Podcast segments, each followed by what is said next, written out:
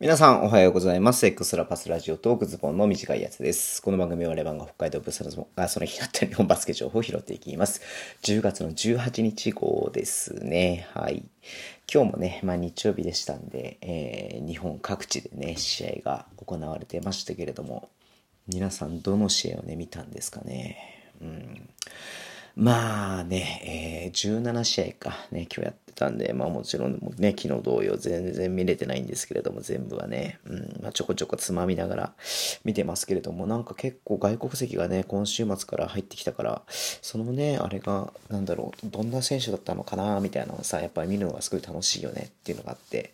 まあそんな中でもね、やっぱり、あの、レバンガとね、やった、え島根のビュフォードと、えートラビスは、すごくいい選手だったなっていうのがね、まあ、レバンガにとって嫌な選手だったなっていうのがすごくありましたよね。うん。まあ、ちょっとさっきね、インスタライブやってて、うん。まあ、ちょっとなんか毎週定期的にね、やっていこうかなっていうふうに思ってるんだけれども、うん。ね、週末にね、はい。まあ、その中でも結構島根の話はしたんですが、うん。まあ、あの二人がね、結構良かったなっていうので、まあ、この後ね、またちょっと杉浦雄星が入った時にどうなってくるのかなっていうのもね、楽しみだな、島根はっていうふうに思いましたね。うん。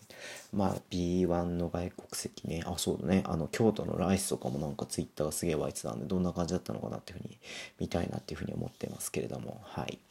ただね、なんかちょっと今日は、あの、B2 の方でね、えっと、レバンガにいた選手が結構活躍したりとか、いた選手ね、過去にいた選手が活躍したりとかしていて、えっと、まず仙台とね、えー熊本の試合ですけれども、まあね、まあもちろん、えーまあ、ダニエル・ミラーとね、ドグラスがマッチアップするというのを昨日ちょっと話したかと思うんですドグラスね、えっ、と、日本にまた戻ってきて、初めてのね、説だったのかなって思うんですけれども、17得点ですか。うん。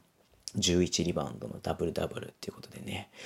EFF16 ってことなんで、まあまあ活躍でしょう。35分出てね。うん。で、なんといっても最後ね、石川海人君とのピックアンドロールから、本当あのスクリーン、うなんかもう芸術的にうまいよね。うまかったよね。あの、もうぴったりハマったっていう感じで。うん。で、まあ逆転っていうか、あれか勝ち越しの、えー、2ポイントをね、入れて、で、勝負を決めたっていう感じがあったので、すごいね、良かったなっていうふうに思います。うん。まあ、仙台にね、熊本土つけたっていうのは結構自信になったんじゃないのかなっていうふうに思うのでね、ドグラス、まあ、引き続きね、こう、熊本で頑張ってほしいなっていうふうに思いました。うん、はい。で、マーク・トラソリーニですよ、今度は。まあね、一緒にドグラスと同じシーズンやってましたけれども、が、えーなんと今日33得点。うん。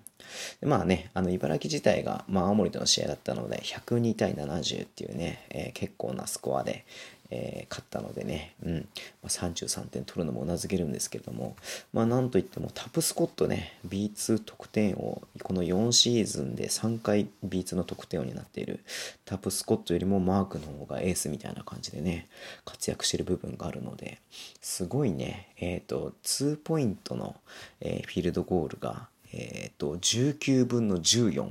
73.7%、うん、シャッキール・オニールかって感じだよね。うん。で、スリーポイントが8分の5、62.5%。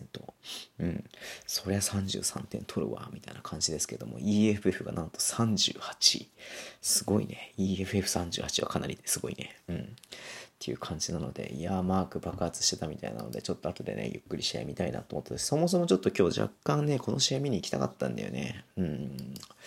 まあ、京之助がね、青森にいるし、もんちゃんもいるっていうのもね、あって、ちょっと行きたかったんだけど、まあ、ちょっと京之助くんは、えー全然活躍できなかったみたいなんで、あれですけれども。うん。い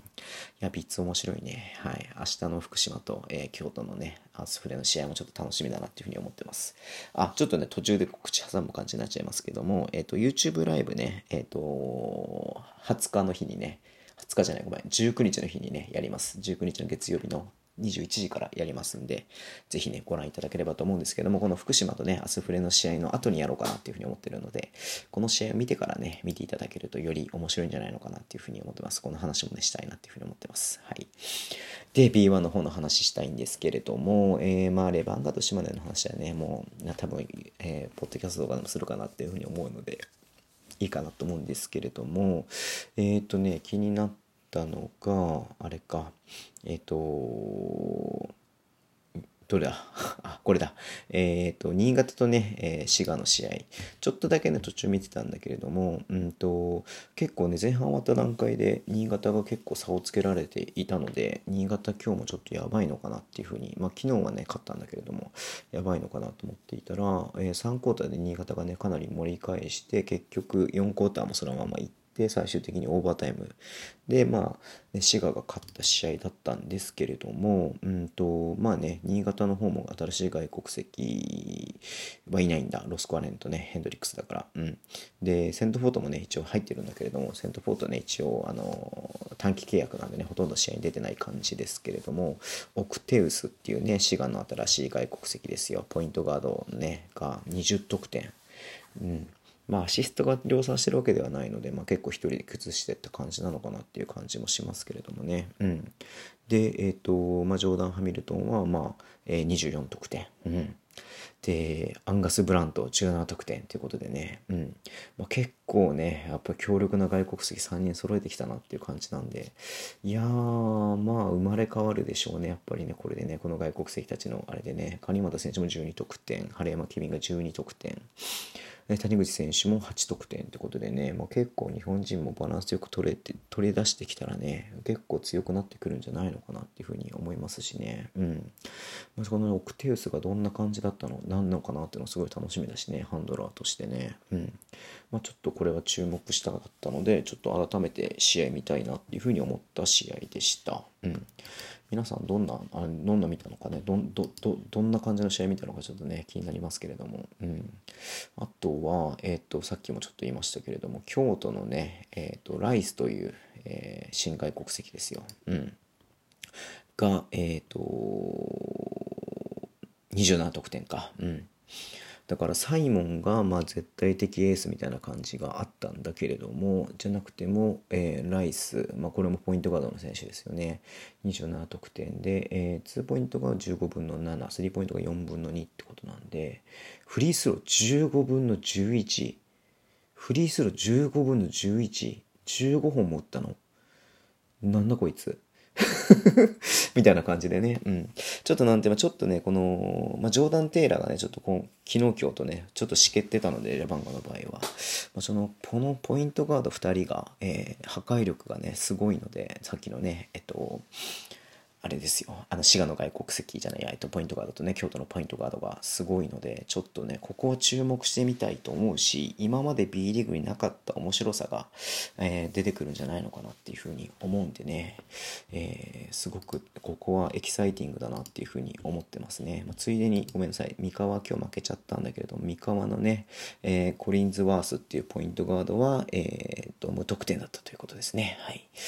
まあいいでしょう。はい。ということでまあちょっとね外国籍のポイントガードすごいねあのまあ外国籍のポイントガードが来たからどうこうっていうのはまずないとは思うんですけどチームの中でどうフィットしていくかがすごく大事なことなんで、うん、ただ今までねこう日本でほとんど見ることができなかった、えー感じだったので、まあ、これがすごくね、えー今後の日本のバスケの未来に対してねあのバックコート陣が日本人がより成長できるチャンスではあるのですごく楽しみにしていきたいなっていうふうに思ったっていうのが今日の感想でございます。はいじゃあね、ちょっと今日はこの辺でお会いしこうと思います。えー YouTube じゃないや、えー Twitter で情報発信してます。フォローお願いします。YouTube と Podcast も毎週配信してます。インスタもやっています。あ、そう。インスタライブね、結構やっていこうと思ってるんで、さっきも言いましたけれども、えーぜひね、フォローしていただければなっていうふうに思います。では今日もお付き合いいただきありがとうございます。それでは、いってらっしゃい。